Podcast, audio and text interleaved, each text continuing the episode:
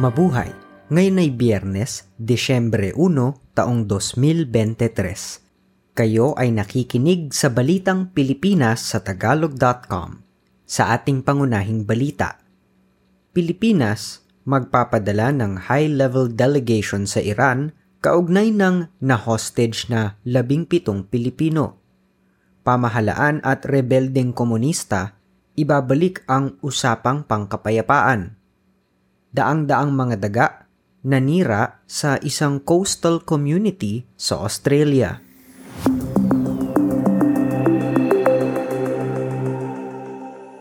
Hindi na dadalo si Pangulong Ferdinand Marcos Jr. sa COP29 Climate Summit sa Dubai. Ito ay bunga ng sitwasyon ng labing pitong Pilipinong mandaragat sa Red Sea na hanggang ngayon ay hostage pa rin ng Houthi rebels.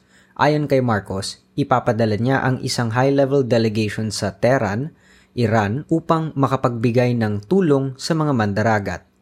Sinabi naman ng Department of Foreign Affairs na nakatanggap sila ng ulat na maayos ang kalagayan ng mga Pilipino at mapapalaya na sa lalong madaling panahon. Ang cargo vessel na Galaxy Leader na may kaugnayan sa Israel ay kinubabaw ng mga Houthi rebels na sinusuportahan naman ng Iran noong Nobyembre 19 at hinostage ang 25 crew members nito. Ang barko ay inupahan ng isang grupong Hapon at naglayag na dala ang bandila ng Bahamas. Sinabi ng mga Houthi fighters na ang kanilang aksyon ay bilang ganti sa gyera ng Israel sa militanteng grupo ng Palestine na Hamas.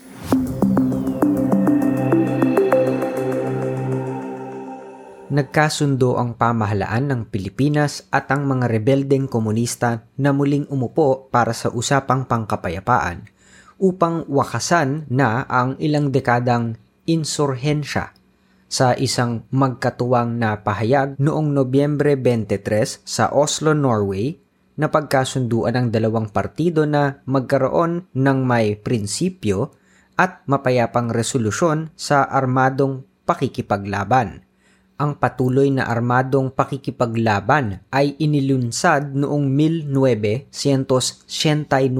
sa Pilipinas.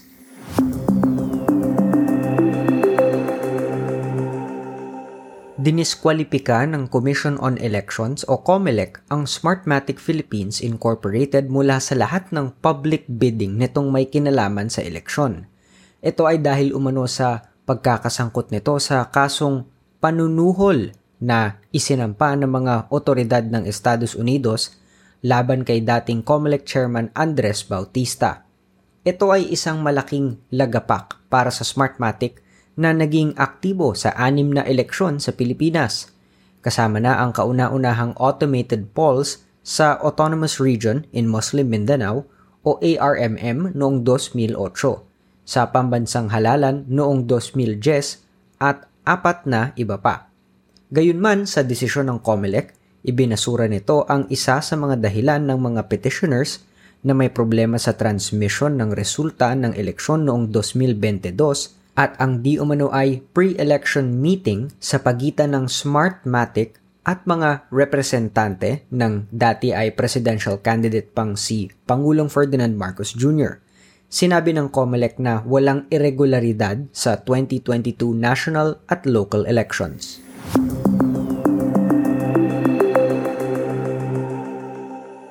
Dalawang Pasay City reclamation projects ang pinayagan ng Department of Environment and Natural Resources na magpatuloy.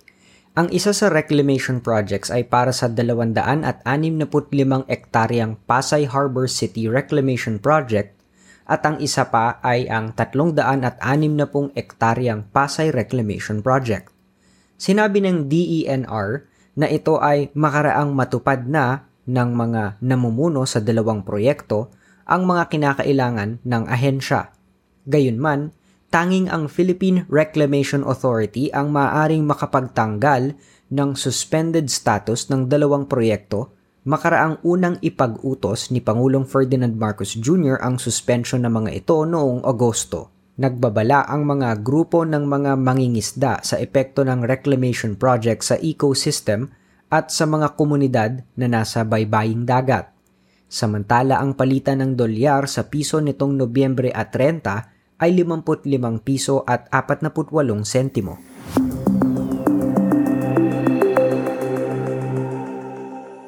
Pinayapa ng Department of Health o DOH ang mga mamamayan kaugnay ng sinasabing tumataas na kaso ng respiratory disease sa mga bata sa China.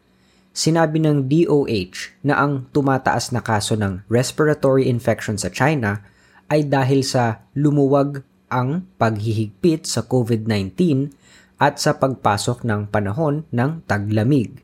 Sa kabila ng tumataas na kaso ng sakit na tila flu sa Pilipinas, sinabi ng DOH na walang ebidensya na may bagong pathogens.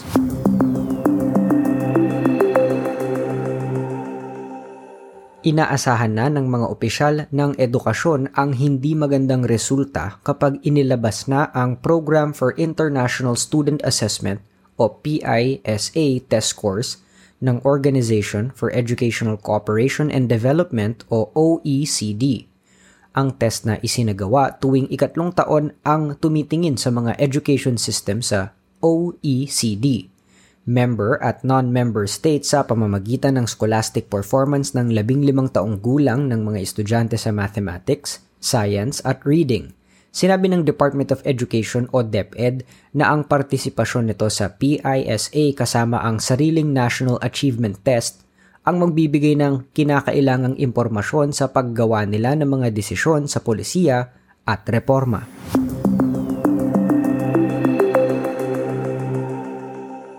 Sa trending na balita online. Isa sa mga alam ng lahat kapag sumakay sa jeepney, barya lang sa umaga. Pero paano kung wala kang barya? Isang dating jeepney driver ang gumawa ng app na kung saan ang mga pasahero ay makakabayad sa pamamagitan ng contactless payment. Ginawa ni Enrique Tan ang Jeep Pay, isang app na pwedeng bayaran ng iyong pamasahe sa jeep online at makakabook ka rin ng tricycle. Sinabi ni Tan na ginawa niya ito dahil naaaksidente na siya sa kakaabot ng bariyang panukli sa kanyang pasahero. Si Tan ay nag-aral ng computer software technology sa pamamagitan ng TESDA.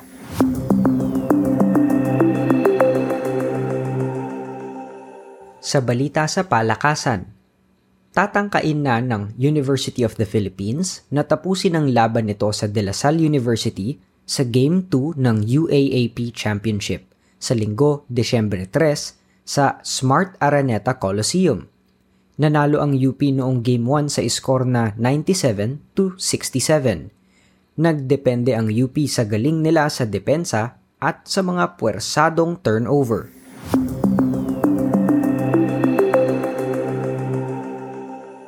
Sa balitang showbiz, sa kabila ng pagtatapos ng laban ni Michelle D sa Miss Universe bilang top 10 lamang, nanalo naman siya sa Voice of Change Challenge. Nakuha rin niya ang Best National Costume Award. Naging mainit din ang pagtanggap kay Michelle ng mga kababayang Pilipino nang dumating siya sa paliparan ng bansa. Aniya, siya ang isa sa most bashed Miss Universe Philippines makaraang manalo pero naramdaman niya ang pagmamahal ng Pilipino nang maipakita niya ang kanyang pagsisikap na manalo.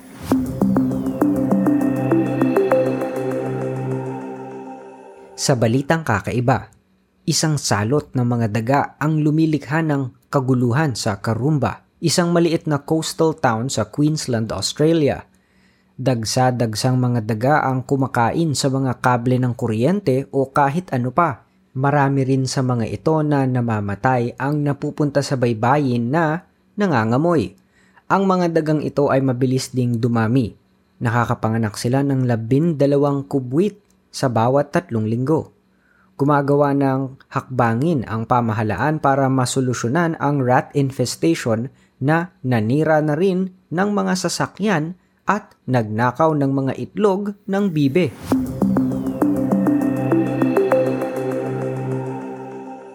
At yan ang kabuuan ng ating mga balita ngayong Desyembre 1, 2023 para sa tagalog.com. Basta sa balita, lagi kaming handa.